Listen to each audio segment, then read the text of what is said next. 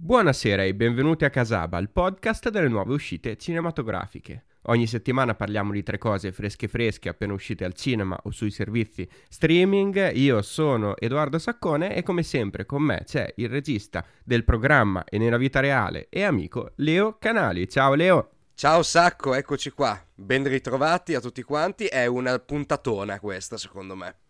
No, Sacco? Sì, sì, sì, sì, perché è la settimana cinematografica più densa dell'anno, almeno per quanto riguarda i titoli mainstream. Sono usciti 3-4 titoli che più o meno tutti da un bel po' di tempo volevano vedere, un bel po' di tempo, anche perché in mezzo c'è stata la nostra solita pandemia che ha rimandato alcuni progetti di ben un anno, come quello di Diabolic, per esempio, e si sono ammassati tutti nel weekend 15-16 D'altra parte, in mezzo noi abbiamo fatto anche un bel intervento all'Iran Fest, al Festival di Cinema Iraniano di Forlì. Abbiamo fatto un bel intervento anche all'interno di una live del giornale, come si chiama, Leo, dicelo te, Nega. Sì, Mondo sicuramente persiano, non è pronunciato no? come l'hai fatto. Nega, che, che, cos'è? Ne, nega, ne, neghi, neghe abbiamo avuto Nega, diversi chiederemo... problemi con le pronunce dei nomi in iraniano durante, sia durante la live che adesso, in questo momento. Hai detto, hai detto eh, Asghar Fa- Faradi? hai detto? Comunque sono stati carinissimi, ci hanno ospitato e adesso però siamo tornati alla nostra programmazione classica settimanale e abbiamo anche una sorpresa perché si aggiungerà uno speciale episodio su È stata la mano di Dio di Paolo Sorrentino. Ma tutto questo perché la programmazione cinematografica è ripartita in pieno, cioè e capitano settimane come questa dove, grazie ai nostri distributori lungimiranti, abbiamo tre bombe da, da vedere al cinema di cui bisogna assolutamente parlare. Noi ci avevamo fatti belli, capito? No, ma Sorrentino ne parliamo quando esce su Netflix. Sì, comodo, ci è rimasto fuori sostanzialmente dalla programmazione.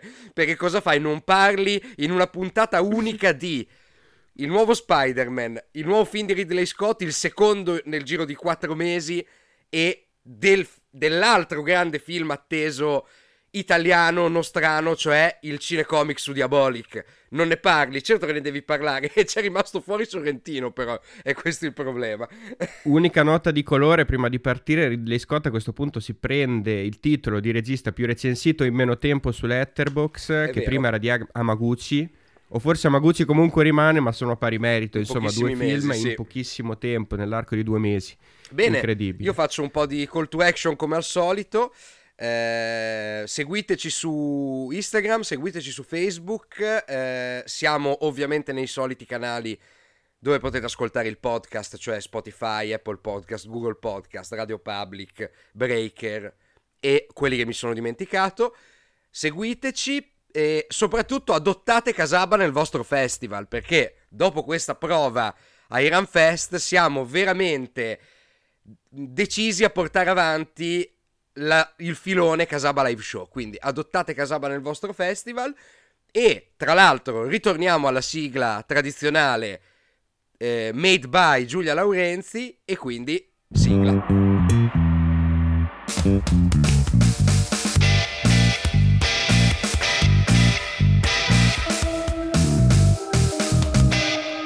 Inizio io a parlare di House of Gucci, nuovo film diretto da Ridley Scott. Di che cosa stiamo parlando? Come il titolo ben ci fa presente, ovviamente parliamo della famiglia Gucci. Il punto di partenza, il punto di arrivo del film è l'omicidio di Maurizio Gucci avvenuto il 27 marzo 1955 ad opera della... Stai benissimo con quegli occhiali, Leo, per chi ci segue dal podcast mi, purtroppo mi non avrà il reso piacere stiloso di visto che parliamo di Gucci ne- mi sono reso tutto un po' più modaiolo beh che cavolo Ah, perché, Certo, perché sono Gucci quelli che il porti, ovviamente. Sono, anche la felpina nera col cappuccio è Gucci, nuova collezione. E l'omicidio ovviamente che è avvenuto eh, da parte dell'ex moglie Patrizia Reggiani che assoldò due killer per uccidere l'ex marito e rientrare in possesso delle proprietà. In poche parole, ma non ho troppi problemi a dire quello che è il punto di arrivo, il finale del film, perché ovviamente è un fatto di cronaca conosciutissimo non solo in Italia ma in tutto il mondo. Non è un caso che proprio Ridley Scott abbia fatto un film, un regista dal respiro così internazionale. Quello su cui verte principalmente il film e non è solo l'omicidio anzi l'omicidio occupa una piccola parte nel minutaggio del film che è molto lungo, due ore e mezza, tutti i film di cui parliamo superano le due ore oggi. Questo ha creato notevoli problemi per sovrapporre le varie visioni in questa settimana particolarmente densa di impegni. È stato un weekend di fuoco a livello di visioni, perché, cioè, per dire, non, a causa della durata fluviale di questi film, non riuscivi a sovrapporre, cioè le proiezioni si sovrapponevano continuamente. E infatti noto che abbiamo due occhiaie non, non indifferenti, entrambi. Sì, infatti, infatti va bene, lo facciamo perché amiamo queste cose. E il film principalmente verte sul conflitto familiare che interessa i vari membri della famiglia, quantomeno di due generazioni della famiglia. Da una parte ci sono i due fratelli, Rodolfo interpretato da Gem- Jeremy Irons e Aldo interpretato da un meraviglioso Al Pacino, come al solito. Intoccabile, mostruoso, magistrale, è lassù nell'Olimpo delle grandi star. Dall'altra parte abbiamo i due figli di questi due membri della famiglia che sono uno Paolo Jared Leto e l'altro ovviamente Maurizio interpretato da Adam Driver. Nell'arco di 15 anni eh, la famiglia si dissolve in qualche modo eh, distruggendosi um, e buttandosi uno contro l'altro in mezzo a questa famiglia però si inserisce proprio Patrizia Reggiani, la moglie di Maurizio, interpretata da Lady Gaga, che ha delle mire espansionistiche all'interno della famiglia, prima ne è totalmente esclusa come Maurizio che si allontana e poi mano a mano si inseriscono all'interno di questo contesto di potenza familiare, causando da una parte eh, l'omicidio di Maurizio, dall'altra parte l'allontanamento della famiglia da quello che è il marchio che poi verrà acquistato da una grande eh, holding internazionale.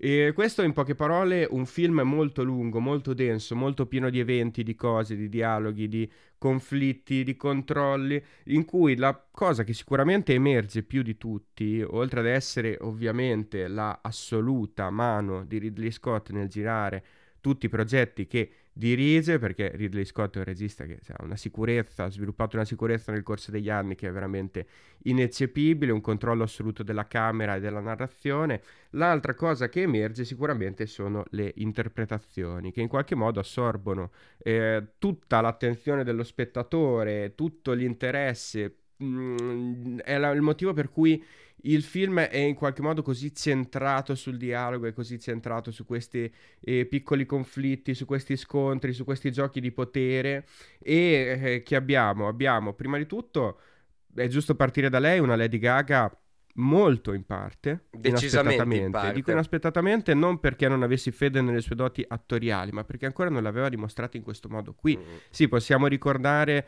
il ruolo in American Horror Story, la quinta stagione. È giusto ovviamente ricordare il ruolo da protagonista in A Star is Born, diretto da Bradley Cooper, ma se in A Star is Born lei interpretava in qualche modo un personaggio che le era molto vicino e faceva, no? Centrale le sue doti canore, la, la, la, la sua semplicità. La sua capacità diciamo, performativa, modo, cioè che è abbastanza spontanea. La cioè. capacità performativa, esatto. E una storia che le era molto vicina, perché era la storia di una, di una cantante che è, si avvicinava al successo. Qui invece abbiamo un personaggio che è assolutamente lontano, si spera, da quello che è la vera Lady Gaga, questa sorta di Lady Macbeth, no? che mm-hmm tenta di inserirsi all'interno di un contesto di potere, che è un personaggio affascinante, un personaggio molto... Seducente, ehm, mi viene da dire. Beh, ovviamente molto, molto seducente, esatto, però con queste caratteristiche di italianità mm-hmm. nella personalità, sì, sì. nel modo di esporsi, nel modo di presentarsi, che eh, denotano anche un certo studio, quantomeno della, della cultura e del personaggio realmente esistito. Beh, sì, ha detto che ci ha messo tipo mesi a imparare a, a, recitare le battute. Poi tu l'hai visto doppiato, immagino. In originale certo. parlano tutti come gli italiani delle barzellette, cioè parlano in inglese italianizzato. E lei ha detto che tipo per imparare l'accento ci ha messo mesi per capire come modularsi la voce in modo tale da sembrare un'italiana eh, esterofilizzata, insomma, perché questo è. Sì, certo, anche perché, anche perché qui stiamo parlando di una forma di interpretazione che non richiede solo una mimesi fisica, ma ovviamente una mimesi anche nel, nel parlato. E non è, non è qualcosa che... Mh, facilmente tutti gli attori possono realizzare. C'è un discorso simile di eh, mimesi nel parlato anche in Diabolic, poi ci, ci, ci ritorneremo più avanti in una delle scene forse più, più, più belle del film. E, um, il resto del cast, abbiamo detto già Al Pacino è mostruoso, non c'è nemmeno da citarlo. Jeremy Irons è come sempre ineccepibile, divino, divino per... fa un piccolo ruolo, si, si ritaglia si ritaglia forse quello che è il ruolo minore, anche mm-hmm, se centrale sì. nel film in quanto a minutaggio, ma eh, quando appare buca lo schermo Rodolfo, uno dei patriarchi della famiglia. Abbiamo Adam Driver che come sempre si cala perfettamente nei panni, non c'è bisogno di aggiungere altro, e poi abbiamo Jared Leto. E poi abbiamo Jared Leto che non so quanto rende in lingua originale, ma in italiano pare che sia letteralmente sceso dalla luna e infilato dentro a un film e, e che ha tutta questa serie di comportamenti e di mh, mm, parlato e di movimenti che veramente paiono venuti da un altro mondo. Pare che quel, quel varco spazio-temporale di Spider-Man eh, sia avvenuto pure in House of Gucci, che lui venga da un'altra dimensione a fare il suo spettacolino di eh, stand-up comedy surreale alla, eh, Jim Carrey in Man on the Moon, eh, Kaufman, eh, e che in qualche modo voglia assorbire veramente tutta l'attenzione del film sulla sua interpretazione totalmente strampanata. Ora molto chiedo, nelle sue, anche cioè, te che hai visto anche il perché film. molto, Mol- molto sì, nelle vero. sue. Cioè, è, è, proprio lui che fa la solita interpretazione alla Jared Leto, cioè quello è, non, non si muove da lì. Ma m- mi chiedo, la cosa secondo te era già stata pensata a priori nel film, oppure nel momento in cui Jared Leto è arrivato nel set ha iniziato a improvvisare i movimenti, le, l'espressività eh, ed è stata lasciata così perché Ridley Scott si è sbudellato. Secondo me sì, è assolutamente... Pe- no, secondo me è pensato il coinvolgimento di Jared Leto per un semplice motivo, che Jared Leto è molto legato al brand Gucci anche adesso, cioè è questo il discorso, è un amico intimo di Alessandro Michele che è il direttore artistico di, di Gucci in questo momento, che tra l'altro si è tirato fuori completamente dal film, cioè almeno non in via ufficiale, ma in via informale ha detto proprio noi non c'entriamo niente con questo, con questo film. Certo. Però c'è anche da dire che non è un caso che Jared Leto interpreti poi l'incompreso della famiglia che disegnava gli abiti esattamente come li produce Gucci oggi. Cioè, questo, è, questo è, è, significativo, insomma, che ci sia proprio una persona, tra l'altro un divo che è assolutamente collegato con il presente del brand, a interpretare, guarda un po', proprio quel ramo della famiglia che è stato incompreso perché era troppo presto, semplicemente, per, per le cose che stava proponendo. Non, non è un caso, secondo me. Quindi abbiamo d'altra parte un film che è molto denso, non c'è solo Jared Leto, anche se Jared Leto effettivamente ruba la scena insieme a, Al Pacino, bisogna capire se in senso positivo o no, mi pare che la sua interpretazione contraddica un po' quello che è il tono del film, però poi d'altra parte, insomma, c'è anche quella, quella, immagino in lingua originale soprattutto, c'è quel tipo di interpretazione così caricaturale che non è solo sua. In effetti le tutti, scene no? con Al Pacino e Jared Leto sono veramente, buddy, la parte buddy movie del film fa veramente molto ridere, molto ridere. Per tacere, sì, sei per un idiota, del... ma sei il mio idiota. idiota. per tacere di tutte le scene, tutte le scene in cui cioè, tipo 2000 nel film, questo è uno dei problemi, poi nel caso ne parliamo dove Al Pacino accoglie Maurizio e Patrizia nei suoi negozi che in originale suonano un po' più o meno così. Oh, Maurizio, Patrizia, my favorite nephew. Oh, come here, come in my place. Oh, e poi seguiti da abbracci a Patrizia con palpata di culo fuori camera. Come to New York, come to New York, Patrizia, I want to taste your pussy. No, non c'è questo, eh, me lo sono inventato, ma più o meno questo è il sottotitolo sottotitolo e ce ne sono quante di queste scene sacco nel film? Sette, sette. Sì, sette, otto. Ed metà. è un po' insopportabile, ah. sì. un po' perché sembra che Al Pacino sia stato pagato solo per fare questo. Volendo essere precisi, possiamo riconoscere che nel film che dura, abbiamo detto, 150 minuti, eh, 90 minuti circa sono il tentativo di Al Pacino di inserire Maurizio Gucci all'interno del brand Gucci, all'interno dell'azienda sì. Gucci, attraverso questi eh, tentativi di eh, mesmerismo, probabilmente attraverso l'italianità. non funzionano, poi a un certo punto si convince, e poi il film continua e c'è la storia dell'omicidio. Comunque, sono cose che sicuramente aiutano l'intrattenimento, anche perché veramente pare da, da un certo punto di vista una sorta di parata di grandi star che, che, però si mettono all'interno del ruolo e alla fine sono divertenti, soprattutto quando si confrontano insieme e fanno vedere chi veramente ha la capacità di essere un grande attore e chi invece fa un pochino di più, insomma, il personaggetto è una sorta Stai di forse di parlando di. Salma Hayek? ecco, non abbiamo citato ancora Salma Hayek, ma anche Salma Hayek nel ruolo di Pina Auriemma. co- come cazzo pare un po' fuori ruolo. fa, fa tipo quella, "Oh, adesso mi collego leggermente fuori ruolo anche Salma Hayek, eh, questo lo possiamo dire tranquillamente, ma il film a me ha colpito soprattutto perché temevo che fosse uno di quei progetti un po', insomma, un po', un po' schiavi del marketing, un po' schiavi del, del pubblico, un po' raffazzonati, un po' raffreddati, un po' iper pop, anche perché è stato presentato da chi l'ha visto precedentemente come qualcosa di molto camp.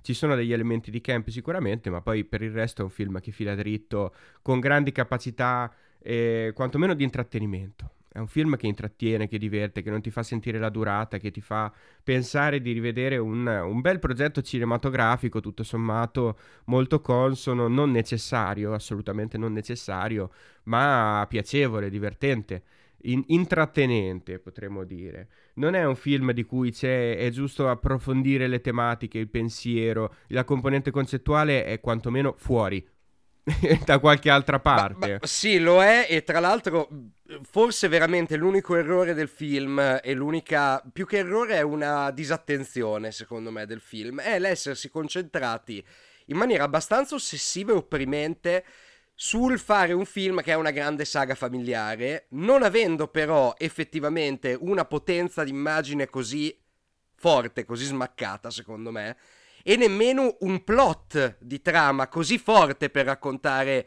questa grande saga familiare, perché poi tanto l'approdo del film è il fatto che Gucci è un'azienda di famiglia, ma oggi dentro Gucci non ci sta nessun Gucci. Questo è il punto, è la tragedia è questa.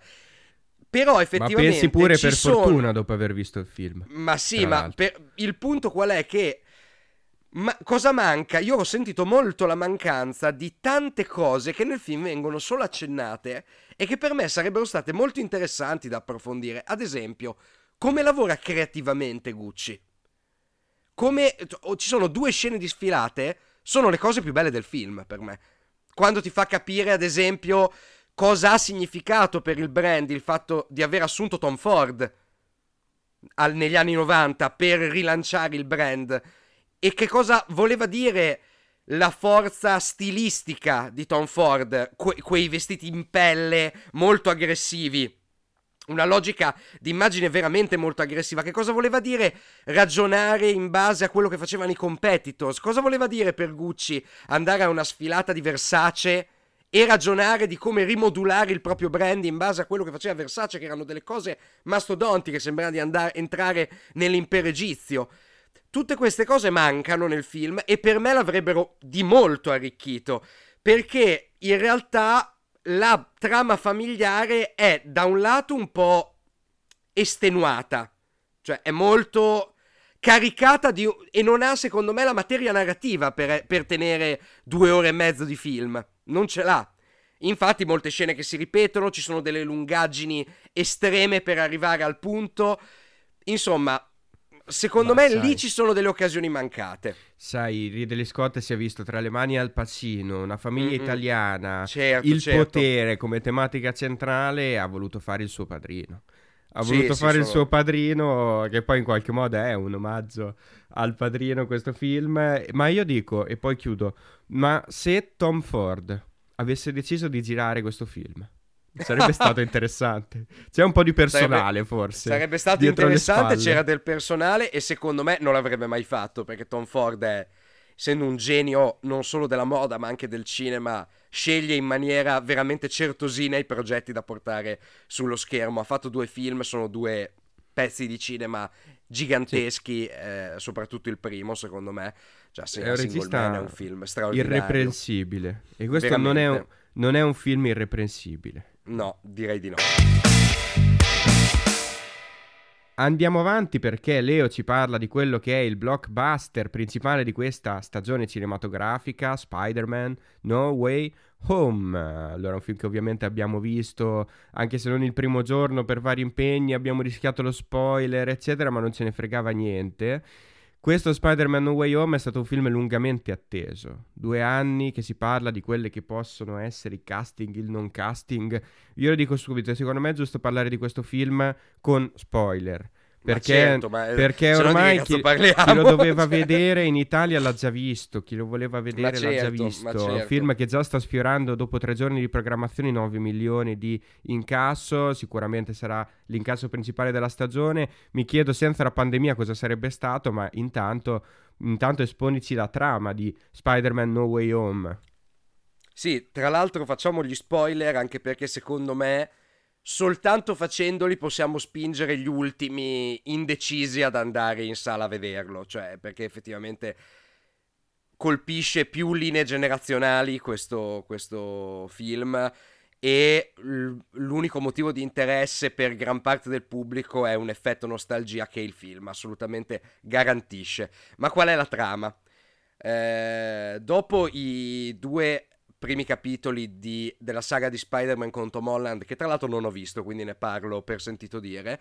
Eh, cosa succede? Che eh, Jay Gillenol nel film precedente, che non mi ricordo nemmeno che personaggio fa, credo Misterio, Misterio. Eh, sve- Misterio svela la vera identità di Spider-Man al mondo. E quindi come, eh, Peter... come, come hai fatto a non vedere gli ultimi Spider-Man della Marvel? Ma non ti vergogni? Eh, lo so, sono Scusami, vergognoso. Un sono cultore vergognoso. del cinema come te che non vede gli Spider-Man della Eh, Marvel. sono non te ver- sei perso niente. te- Non ti sei perso niente. Niente. E cosa succede? Che svela la vera identità di Spider-Man. Peter Parker quindi si ritrova abbastanza nei guai perché tutti quanti di- lo accusano di aver ammazzato l'unico vero supereroe del mondo, cioè appunto il, il soprannomina- il soprannominato Misterio. E eh, lo vogliono mettere sotto processo e in più a questo si aggiunge il fatto che da bravo studentello americano il suo vero problema è farsi ammettere in qualche università prestigiosa. Peccato che le università prestigiose un ne vogliono sapere di ammettere Peter Parker e i suoi amichetti perché sarebbero delle posizioni sarebbe- si metterebbero in una posizione sgradevole a livello politico, sostanzialmente. Quindi Peter Parker cosa fa? Si deve da un lato ingegnare per riuscire a farsi ammettere all'università e dall'altra coinvolge il Dottor Strange per eh, cambiare In- i ricordi delle persone in in una pataccata, sì, esatto per cambiare i ricordi delle persone che hanno scoperto che lui è Peter Parker. Cioè, però prima, no, però non tutti, non facciamo che MJ no e quell'altro no e quell'altro no. Strange fa un incantesimo che viene come una baracconata e succede che tutti quelli che conoscono Peter Parker arrivano dagli altri universi per fargli il culo. Quindi, rido ah, perché è la più grande pagliacciata che sia mai stata pensata Sì, dalla sì, Marvel. sì, ma- questa, ma proprio ovvio, una ovvio. una giustificazione. tutta una giustificazione per, apri- per aprire al multiverso, cioè è un McGuffin grande come una casa. e, mm, e dagli altri universi chi arriva? Arrivano i cattivoni, arriva il eh, Dr. Octopus di Alfred Molina, arriva il Green Goblin di William Defoe, arriva il Lizard di Rufus Ifans che, vabbè, che si vede 5 secondi e già regala eh, alcune delle cose più belle del film, non il Lizard, la faccia proprio di- dell'attore, che è un attore straordinario. cioè- Anche, anche perché quando lo vedi senza quella CGI imponente e bruttina, veramente tiri un sospiro di sollievo. Eh, esatto, poi c'è chi c'è? Il Thomas Underkarch, il, il, il Sandman. Sandman del terzo Spider-Man. C'è Electro. Jamie Foxx degli Spider-Man di, di Andrew Garfield, che si capisce subito sono quelli con i cattivi peggiori. Lo dicono anche nel film, sono delle, delle mezze seghe sti cattivi. Tra l'altro, Jamie Foxx che si presenta dal set di Django, perché non è uguale per niente all'Electro dei film. Infatti, glielo dicono pure, gli dicono: Ma scusami, ma non eri mica così bello prima. Perché quando compare, che tra l'altro è mezzo nudo, subito cioè, hai nella testa Django. Sembra, sembra che sei in un altro che, altro che multiverso. Qua tutti, tutti i frangenti del mainstream cinematografico si uniscono per creare un polpettone allucinato. Che cosa succede? Qual è il punto? Che arrivano tutti sti cattivi e la cosa è lì do- o li rispediamo a casa e li facciamo crepare, perché questi sono morti naturalmente nei loro universi, li hanno uccisi i vari Spider-Man. Oppure, e qui prima spia ideologica veramente abbastanza inquietante del film, dobbiamo curarli. Questa cosa viene ripetuta in, in, guarda, tante di quelle volte nel film che naturalmente è un lavaggio del cervello ideologico, perché che devi curare una persona che è il tuo villain, il tuo nemico. Non so, ragazzi, cioè, pensateci un attimo, è una cosa parecchio inquietante, anche visti i tempi di adesso, perché allora il cattivo è quello che non si vaccina, quello che si ammala di Covid, che bisogna curare. È una parola un po' inquietante da usare in un blockbuster in questo momento storico, secondo me. Ma ovviamente che cosa succede? Secondo ovviamente voi? curare nella maggior parte dei casi con delle iniezioni, poi si scopre. Guarda un po', chissà perché. A curare proprio a livello biologico, corporeo, cioè la cattiveria è una malattia biologica che si cura. cosa succede? Cioè, mi, cosa, sembra, cosa mi sembra, di essere nel regime nazista eugenetica pura. Cioè, questo è che una, un, una stortura morale etica si cura con delle medicine. Bella Te lo dico roba. io cosa succede in pochissime parole: che, che Green Goblin è Novax. Questo esatto, succede. Green Goblin è Novax. Col cavolo che mi forza. faccio curare. E poi. Esatto. dimmi E te. cosa succede naturalmente? Che oltre ai cattivoni, chi arriverà mai da questi multiversi paralleli? Arrivano gli altri Spider-Man. E la cosa più divertente del film, in- oddio, mi sta cascando il microfono. E aspetta un attimo che controllo che funzioni tutto. Ok, sì. E la cosa più divertente del film è naturalmente vedere assieme tre generazioni di Spider-Man. Quella è la cosa più divertente del film. E tra l'altro, mh, se mi sento di dire in maniera, eh, in maniera leggera, l'unica- l'unico motivo per cui andare a vedere il film. Perché per il resto ci troviamo di fronte al solito prodotto Marvel girato un po' alla cazzo del boia, pure questo. Cioè, con, perlomeno qui ci sono un po' di scenografie reali. Perché per il resto è proprio standard la regia, non c'è una scena che ti ricordi. Ma pure, ma Forse- pure scritto un po' la. la Sì, cavolo sì, un po' boia. così, un po', un, po', un po' alla Carlona, cioè è tutto, tutto stru- strumentale per arrivare a far incontrare tre Spider-Man diversi. Forse l'unica scena che effettivamente ha della spettacolarità non è il combattimento con i tre Spider-Man, ma il combattimento tra Strange e Spider-Man, che effettivamente a livello di effettistica è più bello del film di Doctor Strange e anche più psichedelico. Cioè era quello che Vero. io mi aspettavo fosse il film di Strange, invece nel film di, St- il film di Strange è una roba i- inqualificabile per me, cioè come, come opera cinematografica. Qui è da un bel gusto psichedelico interessante, cioè quella è una bella scena. Però ovviamente si, si va al cinema per vedere chi? Andrew Garfield e Tommy Maguire, cioè i precedenti Spider-Man, che stanno accanto a Tom Holland e che combattono assieme. Tra l'altro con questa sottotrama bromance tra Tommy Maguire e Andrew Garfield, veramente di un esplicito che a un certo punto penso, Ale, adesso fanno una roba, fa- la Marvel fuori di testa, da un bacio gay tra i due Spider-Man. Cioè veramente Si stavo... sta- toccano, si sta- toccano, stavo si pensando di abbracciano, tutto. si guardano, si Madonna, scusano. Eh, vera- Sì. Sembriamo io e Sacco quando facciamo le live. Che ci- Più o meno così. Più o meno così. E qual è il punto? Eh, io penso, mm, e questa è la mia, cioè, la mia opinione sul film, poi si riduce a questo, che in realtà quello che io consiglio di fare a tutti, anche agli scettici, è di andare in una prima serata in questi giorni vedere Diabolic. di questo film. Per- no, non vedere Diabolic, dopo ne parliamo. E perché il vero spettacolo non è sullo schermo, ma è attorno a te. È alle tue spalle. Se fai come me che ti siedi, io mi siedo sempre nelle prime file, è alle tue spalle. Perché io non ho mai visto, sono anni che non vedevo una partecipazione così sentita a un film. Cioè, sembra veramente un miracolo. Che è ovvio, uno poi dice, è un'ingenuità. Certo, ma chi se ne frega? Mi frega il fatto che, cavolo ragazzi, ma quando entrano in scena gli Spider-Man, io ho- c'era la sala che tremava. Cioè, e entra in scena lo Spider-Man, wow! Wow! Cioè, proprio come eh, le fan dei Beatles che si strappano i capelli ai concerti. Quella roba lì. E, sinceramente, non è una cosa da poco. Non è una cosa da poco uscire dalla sala e vedere che la fila per lo spettacolo successivo, per farla tutta ti ci vuole un minuto. Per passargli accanto. Era chilometrica. Quando, quando mai le abbiamo viste queste cose? E non è banale che esista. questa cosa, che sia così. No, sai cosa? Abbiamo scoperto il... che non è scontato che esiste. No, non è scontato. Pensavamo è che scontato. fosse scontato, non è scontato. Non è scontato nemmeno nell'epoca, cioè soprattutto nell'epoca post-Covid, non è scontato nemmeno per i film della Marvel che ci sia una cosa del genere, perché è naturale che l'operazione è andata totalmente a segno, cioè cercare di acchiappare non solo i fan duri e puri di tutti i film Marvel, che si seguono tutta la saga, che vanno a vedere tutte le cose, che sono degli snerdoni onanisti su, su, su qualunque film della saga. Non è questo, è accalappiare quelli come me che ovviamente hanno visto gli altri film di Spider-Man e a vedere questo ci sono andati solo per vedere di nuovo i cattivi delle, delle vecchie saghe, per rivedere, ah ma, ma vediamoli questi tre assieme che cazzo combinano hanno, sono riusciti perfettamente e quelle file fuori dal cinema ne sono la dimostrazione e tutto quello che si sente in sala ne è la dimostrazione. E sinceramente dobbiamo chiedere di più? Secondo me no. Cioè è, è, è, esattamente questo che deve fare.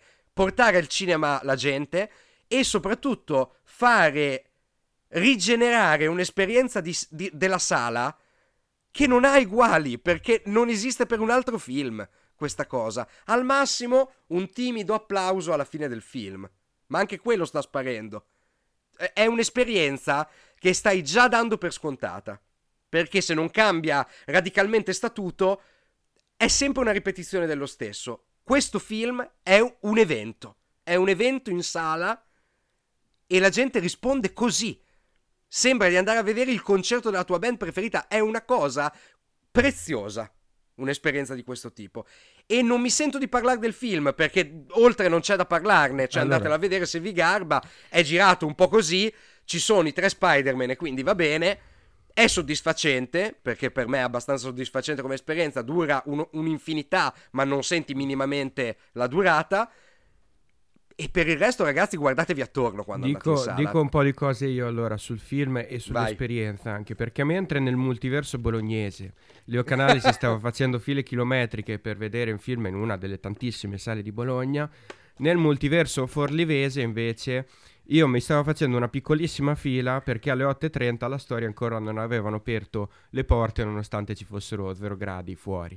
Quindi in qualche modo anche loro hanno voluto replicare la fila che stava avvenendo più, più, o meno tutti i cinema italiani, tranne quello, ma solo perché ancora non si poteva entrare e le persone in sala quando siamo entrati effettivamente erano pochissime venerdì sera, non sabato sera, sono passato dalla storia anche ieri sera per vedere House of Gucci, ma eh, insomma non c'erano molte più persone, perché poi ogni, ogni città e ogni mondo è un po' a sé. Quindi io devo dire veramente purtroppo quell'esperienza di immersività all'interno della sala che adoro.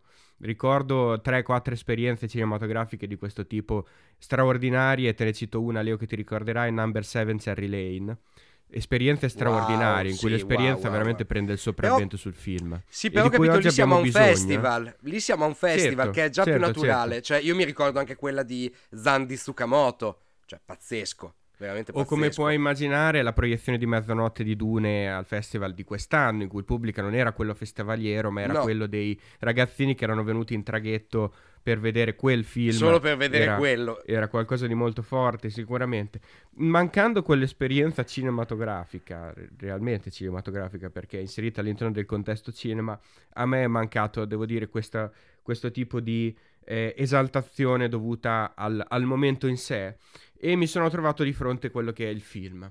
Ora, come dici te, non ha senso andare oltre a parlare di questo film, ma un paio di cose le devo dire perché le trovo interessanti.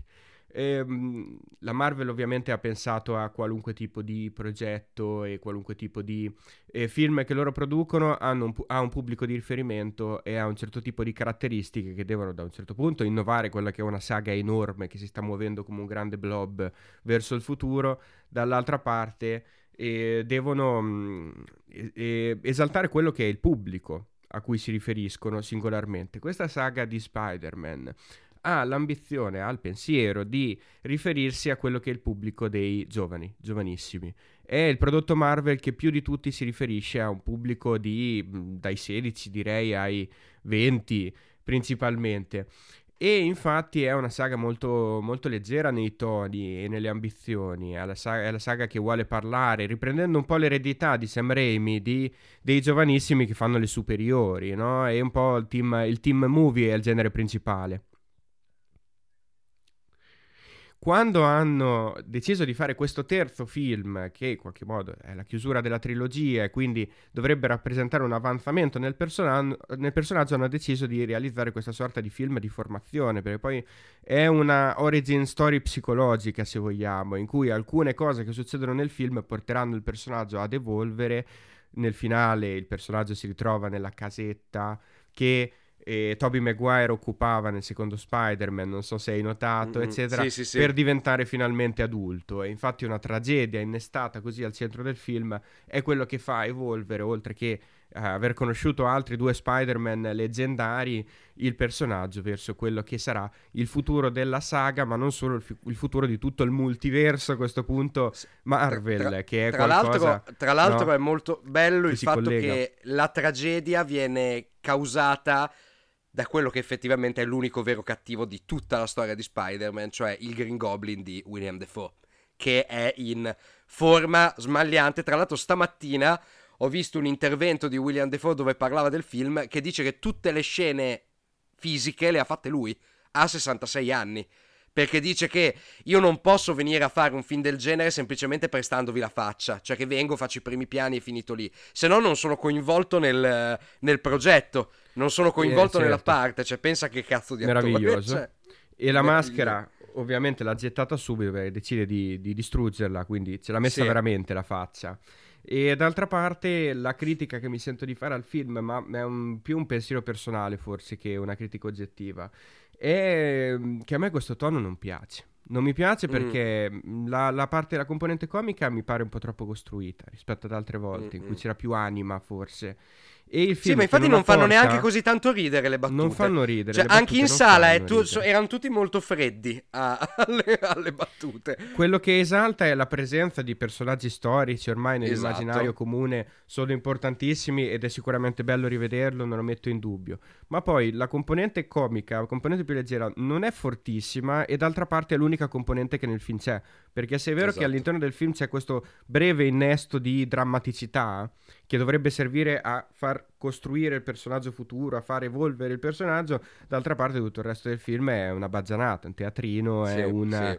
un circo, pare Freaks Out, eh, quello dei manetti, dei manetti, non dei manetti, che è un mix letale tra i mainetti e i manetti, e invece... E pure i personaggi che sono tantissimi sono buttato in qualche modo veramente all'arembaggio. Beh, dopo 5 mm. minuti che Dottor Strange ha fatto questo maleficio, ci sta Dottor Octopus che emerge dal nulla, una bella scena d'azione, esatto. figuriamoci, molto migliore del finale che ho trovato terribile. Sì, sì, terribile. E, um, però, insomma, questi non si capisce da dove vengono, non hanno un minimo di presentazione, si sono affollati a un terzo di film, si sono affollati nel film, c'è Spider-Man che deve andare a recuperare da una parte e dall'altra, pare che faccia sì, le sì. missioni per, per arrestarli così, e la componente epica che era presente nei vecchi Spider-Man eh, anche solo per il fatto che Sam Raimi è un regista consapevole e per il fatto che questi personaggi avevano una caratterizzazione forte, ne cito due, Green sì. Goblin e Dottor Octopus, qua è totalmente mancante, il gioco è quello di distruggere, di decomporre quella componente epica per servire invece quel tono che eh, rappresenta la nuova trilogia quello... di Spider-Man che è la, la, la ragazzinata. Ma sì, ma, ma, ma non, è soltanto, non, è soltanto, Spider-Man, è proprio è il solito meccanismo demitizzante di cui abbiamo certo. sempre parlato con i film Marvel. Cioè, esatto. è quel, quella cosa per cui niente è più degno di essere serio. Esatto. Ed è il grande fraintendimento, perché la cosa, la cosa che, che convince è che alla fine, perché Green Goblin è il vero cattivo? Perché Doc Ock è l'unico che ha una vera evoluzione? Perché sono gli unici personaggi veramente caratterizzati di certo. sto film. Cioè, e certo. si portano dietro la loro caratterizzazione non grazie a Spider-Man, questo qua, No Way Home, ma grazie agli Spider-Man di Raimi da cui provengono. Sono gli unici personaggi che hanno un minimo di spessore. Infatti un lo minimo. dicono. Cioè, i cattivi, i cattivi, di Andrew Garfield fanno cagare. Sono so, so proprio dei mostroni. I, mostro- I, classici mostroni da riempire di cartoni per, per la gioia de- de- dei ragazzini. Ehm, e questo, way, è segna la differenza, marca la differenza tra un certo tipo di prodotto di intrattenimento con cui magari può essere cresciuta la nostra generazione, che era sicuramente un prodotto di intrattenimento più pensato, più, con più dignità e una macchina mangia soldi come sono questi nuovi Spider-Man, che sono alla fine dei eh, trituratori di immaginario. Cioè loro prendono il tuo immaginario personale, lo schiaffano dentro al loro tritacarne, lo, lo sbudellano e te lo restituiscono alla fine e tu ti mangi il macinato, è, è, quello il discorso, perché effettivamente ogni cosa che entra lì dentro viene per forza smitizzata, per forza. E quindi insomma tiro le conclusioni, un film affollato di cattivi alla fine pare che non ci sia neanche mezzo cattivo, un film no, esatto. di Spider-Man senza cattivi o che insomma riprende Anche al massimo perché se i cattivi li devi curare. vecchio. Eh, no, non, non, mi interessa. Un film di Spider-Man con, con, dei cattivi così deboli non mi interessa, nonostante ci sia dentro una mitologia che ho adorato in passato e, e il film diverte tutto sommato. Sì, non sì, è sì. da quel punto di vista sicuramente da bocciare. Questo è. Volevo dire un'altra cosa su Spider-Man, non me la ricordo. Ah, sì, una nota di colore perché è meravigliosa, la scena in cui appaiono i due Spider-Man. Prima di tutto c'è sta ragazzino Ned, amico di Spider-Man, Tom Holland, che apre questo varco okay, sì. e si vede che in fondo appare uno Spider-Man, no? E te vedi che è più alto di Tom Holland, capisci subito che sì, sì. No? finalmente è arrivato il momento, questo si avvicina, questo Spider-Man entra nella dimensione dei protagonisti, si toglie la maschera con fare epico, è Andrew Garfield della sala esplode ovviamente in un'ola, oh Andrew Garfield, oh Andrew Garfield. Due minuti dopo Ned fa di nuovo la stessa cosa, già c'è la ripetizione, e invece di aprirsi questa strada notturna come prima con Andrew Garfield che veniva verso, si vedono due gambe. A un certo punto si abbassa un corpo verso cer- questo cerchio che Ned ha aperto. È Toby Maguire. No, capito? Pare un vecchietto di 47 sì. anni, ma non un vecchietto di 47 anni, pare proprio vecchietto. Pare uno che non si riesce manco a muovere. È, e, è la sala, e, la sala, la... mormora: Oh, Toby, oh, Toby Maguire, Toby Maguire. Ma che ha fatto Toby Maguire? Ma perché è ridotto no. così? No, no, è terribile. L- l'entrata terribile. in scena di Toby Maguire è forse il punto più brutto del film. Perché a parte il fatto come l'hanno vestito. Cioè, io lo so perché l'hanno vestito così, perché dopo il fisico gliel'hanno rifatto al computer, lui certo. non ce l'ha quel fisico lì adesso, e, e quindi lo, lo, vestono con sto giacchettino e sembra che fosse al bar con gli amici a farsi una birra, oddio ero anche un po' sbronzo, ho visto un portale, mi sono infilato, ma perché dice anche delle cose senza senso, dice tipo, ah no, vi stavo cercando, ma vi stavo cercando, ma perché? Ma, di che cosa sta parlando? Ma è proprio, non ha nessun senso, entra in scena, me- poi un po', poi un po' emaciato, Smulto, un po' emaciato smunto, sembra un po' un, un, un, tossico tipo. Sì, non smunto, è in forma sì, veramente esatto. per niente. Chiudiamo questa trilogia di film di cui parliamo con Diabolic. Questo è il mio Spider-Man No Way Home.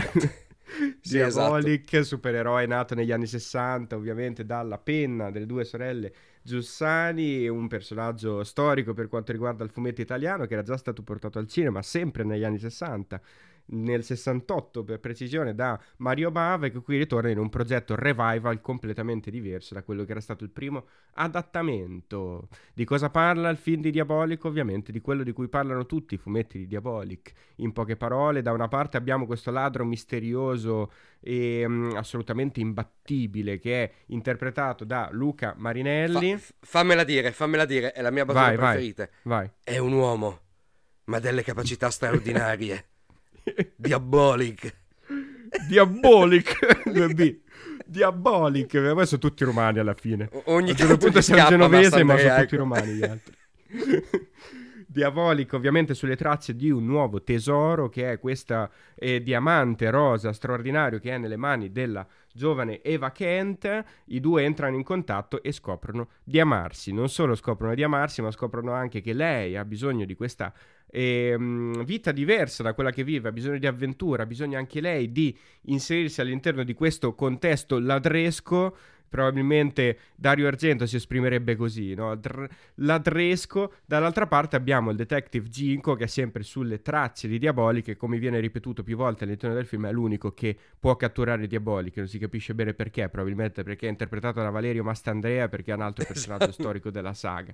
Quindi i due, i tre anzi, si fronteggiano con Eva Kant che ha un ruolo fondamentale, prima perché Diabolic è stato arrestato e deve essere liberato in qualche modo, nonostante lui si sia chiuso in un mutismo assoluto e sembra non voglia più reagire, e poi perché ovviamente vogliono mettere a segno il solito colpo da milioni di dollari, riuscirà? Boh, chissà, Ginko riuscirà ad arrestare Diabolic, provate un po' voi a indovinare. Allora, un progetto fortemente voluto, prodotto in parte da Rai Cinema, mm, diretto dai fratelli Manetti, non da Mainetti, questa volta sono riuscito a pronunciarlo correttamente. I due, su questi tre registi è come se si fronteggiassero e si unissero in un'unica sì, entità. Sì, sì, è, è, terribile. È una cosa un po' strana, cioè. anche perché sono i tre registi, due da una parte e uno dall'altra, che in Italia cercano di reinventare il genere. E per genere esatto. si intende tutto tranne la commedia, ovviamente. Quello, ce la inseriscono forzatamente, ma loro reinventano altri generi, il thriller, l'horror, mm, il esatto. western, volendo, eccetera, eccetera, eccetera. È un'operazione devo dire, dopo aver visto il film, mi rendo conto, questa veramente senza pubblico, cavolo. Ma sì, se abbiamo parlato l'altra volta, incredibile, ma coraggiosamente senza pubblico, è un suicidio clamoroso. Se abbiamo parlato l'altra volta di, di Freaks Out, no? Ma questa all'ennesima potenza in qualche modo. Sì, all'ennesima potenza più che altro per il look generale che è incomunicabile a una persona che non conosce qualcosa di cinema a cui si richiamano i manetti, perché poi è... Cioè, il discorso è che qui sia un'operazione citazionistica se, proprio senza arte né parte, cioè prende tutto il suo bello da altre cose molto belle, perché però devi conoscere per godere del... del perché non sono Tarantino, cioè tutto il bene, non, non, riescono a costruire un immaginario che pur richiamandosi a qualcosa di molto lontano dalle generazioni che oggi vanno al cinema riesce a essere effettivamente accattivante.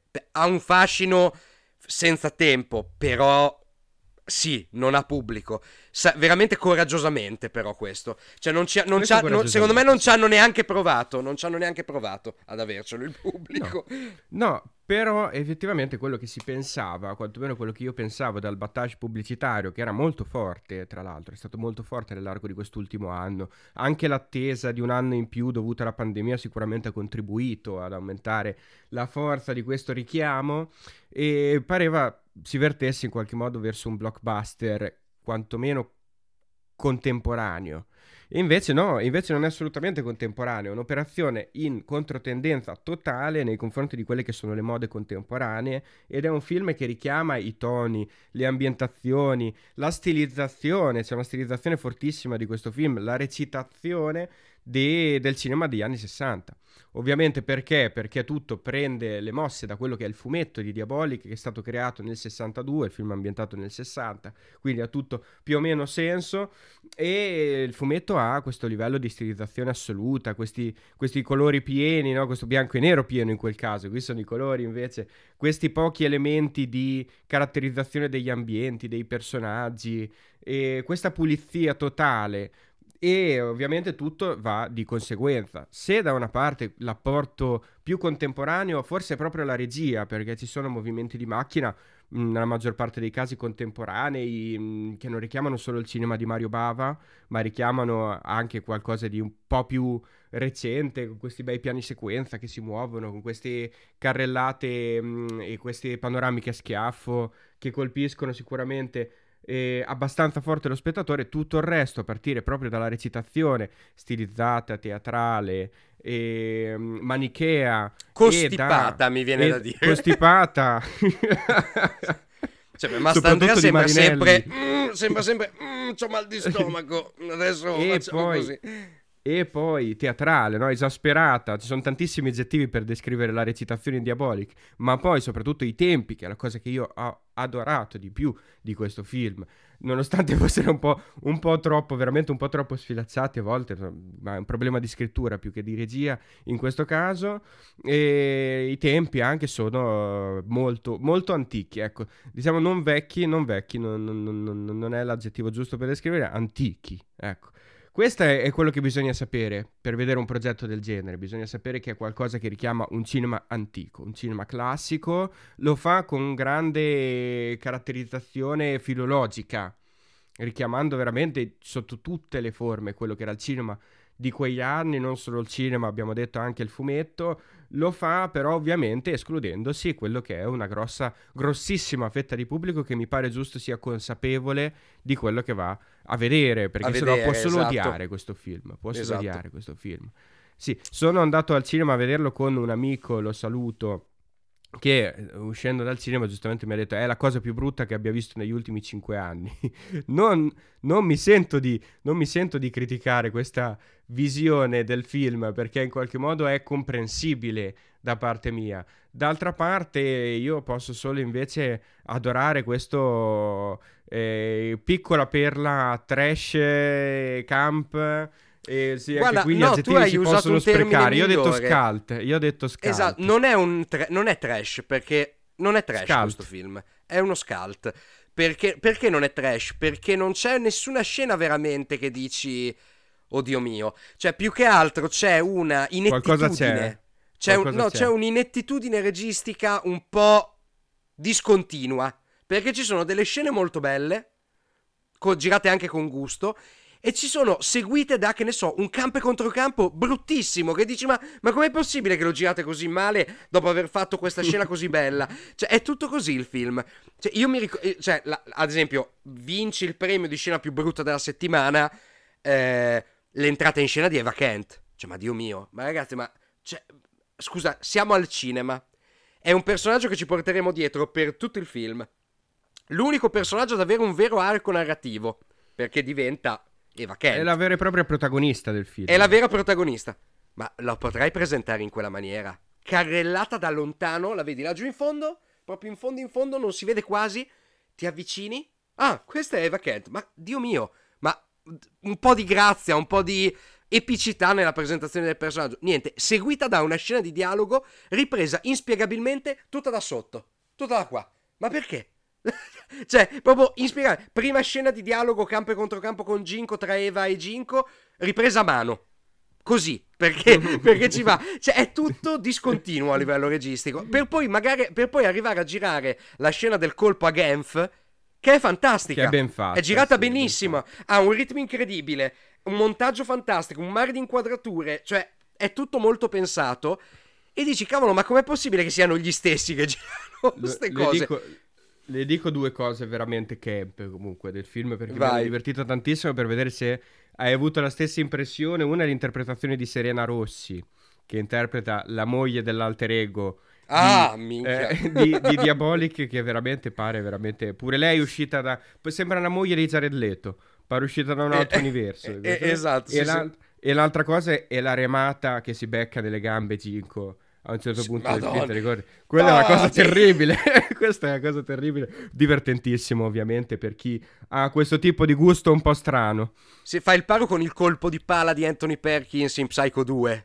Più o meno. bravo, bravo. Che, che, sia anche questo, che sia anche questa una citazione da Psycho 2. Chissà, esatto. bisognerebbe capire e... un po' questa cosa. D'altra parte, per me è un film che ha pure il suo fascino. Eh. Ma certo, ma, ma, ma è ovvio. Ovunque sono, io sono rimasto abbastanza. No, io, a parte il fatto che il film mi è piaciuto. Ci ho dormito solo per una sera e il film mi è piaciuto. Non, non, non, non posso dire che non mi sia piaciuto. Stavo anche. Mentre lo guardavo, stavo anche pensando che avevo voglia di rivederlo. Ma sì. avevo Ma già voglia di rivederlo. cosa? Per... A differenza... Eh, vai, dillo te. Dillo Perché te, non è Freaks Out, cioè non è, non è, una pesantonata come Freaks Out che ti deve dire a tutti i costi che guarda quanto sono figo, guarda quanto sono interessante. Alla fine è un progetto, certo, oh ragazzi, ci sono gli inseguimenti che sono girati che pare in slow motion, cioè fa, fa ridere, che ci sono le macchine, scappiamo più veloce del mondo, inquadratura, mi... la macchina che va lentissima, cioè ci sono ste cose che sono terribili, sono terribili, però mi, non, non minano la credibilità dell'operazione, secondo me. Che è coraggiosa, veramente coraggiosa. Ma sai cos'è? È talmente dichiarata l'operazione esatto, all'interno esatto. del film che poi tutto è credibile fondamentalmente. Il problema è che è credibile per qualcuno che è interessato da questa roba qua. Ecco, questo deve essere chiarissimo. Ma d'altra parte io voglio vedere dei film che esplorano delle strade, ma pure se sono strade vecchie, vecchie talmente vecchie che non le certo. vediamo più. Comunque una strada nuova. Comunque è una strada nuova, comunque sì, è un film che ha cioè... una personalità sua riconoscibile, non è Spider-Man No Way Home, ragazzi. Cioè, no, dall'altra esatto, parte c'è eh. questo Spider-Man No Way Home che è assolutamente amato in questo momento e adorato da chiunque, dal 99% del Esatto. pubblico, ma è un film che ripercorre dei, pe- dei- dei sentieri che abbiamo visto Già talmente visto, tante volte esatto. solo in questi ultimi anni che viene il volto a stomaco. Questo è un film che Mm. invece negli ultimi anni non abbiamo mai visto. Poi, Mai d'altra visto. parte, attenzione, questo non vuol dire che sia un buon film o un film interessante per tutti. È un film interessante per quel restante 1% di pubblico che non, che non vuole vedere Spider-Man No Way Home. Fatto caso sono io probabilmente. Sì, ma e poi è capito mh, sinceramente sono colpito anche dall'ingenuità dell'adattamento. Bravo. Cioè, tu restituisci una rigidità che hanno i fumetti delle Giussani, cioè Diabolica è bello perché è così certo, certo. inquadrato. Questi quadrati. E la restituisci con una recitazione tutta ingessata e costipata, con queste, queste sequenze d'azione ingiustificate, cioè i, i trucchi di Diabolic sono gli stessi dei fumetti e sono ridicoli quanto quelli dei fumetti. Oppure il fatto che non dicano, giustamente io ero al cinema con, e saluto Emilio e Alessandro, che giustamente Emilio mi dice, boia ma la ghigliottina per far fuori Diabolic. E chi glielo spiega che a Clairville è vero che usano la ghigliottina nei fumetti? ma è, una- è un elemento talmente ridicolo e fuori luogo che il fatto di averlo trasportato così senza porsi neanche il problema me lo fa adorare questa cosa. Certo. Oppure il Ma- fatto che alla fine eh, Eva Kent addormenta i poliziotti con questo pippiotto che è tipo una penna che fa più più così. E, però non te l'hanno raccontato i manetti. Quindi, giustamente, uno che non conosce i fumetti dice: Ma che è quella roba? Che chi te lo racconta che in Diabolic usano queste specie di tubicini che sparano dei dardi eh, Eh, soporiferi. so- sono lenti. Se, se- se non te lo raccontano, non lo capisci. È terribile questa cosa. Sì. Però, tutte queste cose terribili, però. eh, si sono portati a casa il film, secondo me. E tra l'altro, sono riusciti a rendere convincente Marinelli, che visivamente è completamente ingiustificato come casting, perché non, non ci sta. Però è bravo, però ci crede. Cioè, quando lo guardi negli occhi, ci crede di essere un assassino spietato a sangue freddo. È impressionante questa cosa. Ma sai cos'è? È l'operazione Revival meno Esatto. revisionista che abbia mai visto in tutta la mia vita. esatto. È impressionante, ma manco se facessero il remake di Nascita di una nazione di Griffith, oggi in bianco e nero, muto, con le macchine d'epoca e i piani fissi, ma pure Esatto. quello sarebbe più moderno probabilmente di questo Sì, film sì, qua, esatto. veramente recupera tutto dal fumetto, recupera tutto esattamente per com'è, per quanto si può fare ovviamente in un adattamento fatto nel 2021, quindi c'è il colore. Ok, c'è il colore volutamente, pure quello un po' retro, pure quella, la fotografia è sicuramente riconoscibile come non La contemporanea. fotografia è orribile. è- Tra l'altro, è- nel film, la fotografia sì. è bruttissima. Sembra sì. un posto al sole, cioè veramente inqualificabile. E Però poi ecco, è un aggiornamento senza aggiornamento. Cioè, tipo, la- avere il coraggio di fare una scena come quella con Diabolic che impara a parlare come Luca Di Giovanni, che è l'attore che fa il cameriere, che si riascolta il filmato e riparla, ed, è, Ecco. ed è sempre la voce di Marinelli. Poi improvvisamente parla ed è doppiato dall'altro. Cioè, io lì ho detto, ma dai, è, è meravigliosa questa cosa.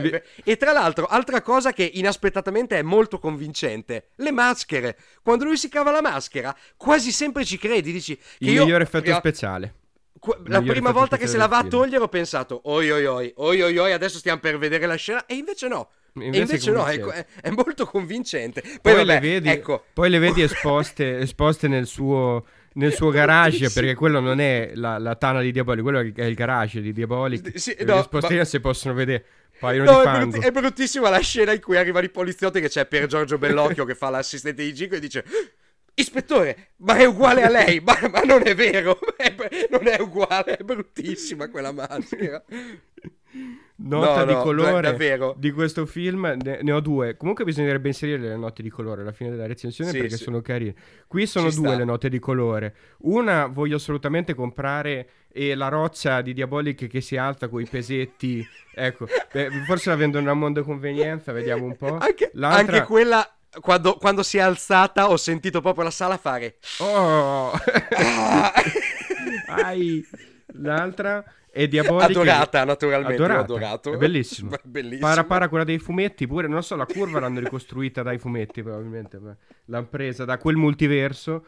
L'altra cosa Bellissimo. diabolica è che con Eva dice io uccido solo quando necessario e poi passa metà film a ammazzare i poliziotti di spalle, di spalle, non l'hanno visto, l'hanno già superato.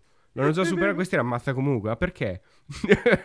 Con quelle scene, anche quelle adorabili del coltello che viene Eh. lanciato e c'è la soggettiva del Come- coltello. Bravo, te ricordi, no? Come nel fumetto. Lì pare Esatto. veramente di vedere il fumetto, è incredibile. Comunque, a 99 di voi andate a vedere Spider-Man No Way Home.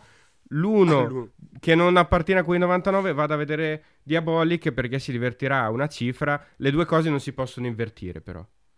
Non è che gli altri possono vedere Diabolic No, e quello no, No decisamente Home. no. eh? Quindi No Way Cinema per quella persona. Andiamo a Letterboxd, ovviamente il nostro social dei film. Leo si è rimesso gli occhiali, non so, forse perché si riparla anche se, per- se- solo per pochissimo di eh, House of Gucci. House of Gucci, certo. Però parto di- da Diabolic, posso? Ci ricolleghiamo Ma- direttamente. guarda, io adesso lo sto cercando. Sai, Diabolic, anche perché dicevamo prima House of Gucci e Diabolic c'era quel collegamento sull'addizione, no? E alla fine sei stato te giustamente a citare quella scena che ho adorato, che è quella di Marinelli che cerca di immedesimarsi nella voce di qualcun altro, visto che Marinelli che c'ha questo spiccato accento romano di solito non ce la fa, qui l'hanno fatto doppiare direttamente dall'altro. E l'hai detto benissimo te prima. E dei Diabolic su Letterboxd, eh, cosa c'è? C'è un sacco di roba in realtà. Ci sono tre recensioni, ne leggo due che rappresentano lo spirito del film da due lati opposti. E adorato entrambe le recensioni. Giada da 5 stelle e un cuoricino a Diabolic e dice: Mi dispiace per Luca Marinelli, ma se Valerio Mastandrea mi cercasse, io mi farei trovare 5 stelle. Dall'altra parte abbiamo Gabriele che dà una stella e mezzo al film e dice: Quando Diabolic si nasconde nell'armadio come fosse Raimondo Vianello e proprio lo vediamo rannicchiarsi spinto da Eva Kent, si può anche ipotizzare che i manetti cerchino apertamente il sabotaggio. Vero, verissimo. Sì, è una scena un po' imbarazzante quella, è un'altra C'è- scena imbarazzante. C'è, c'è una componente di sabotaggio evidente. Questi hanno fatto il film ve- veramente che li poteva portare no?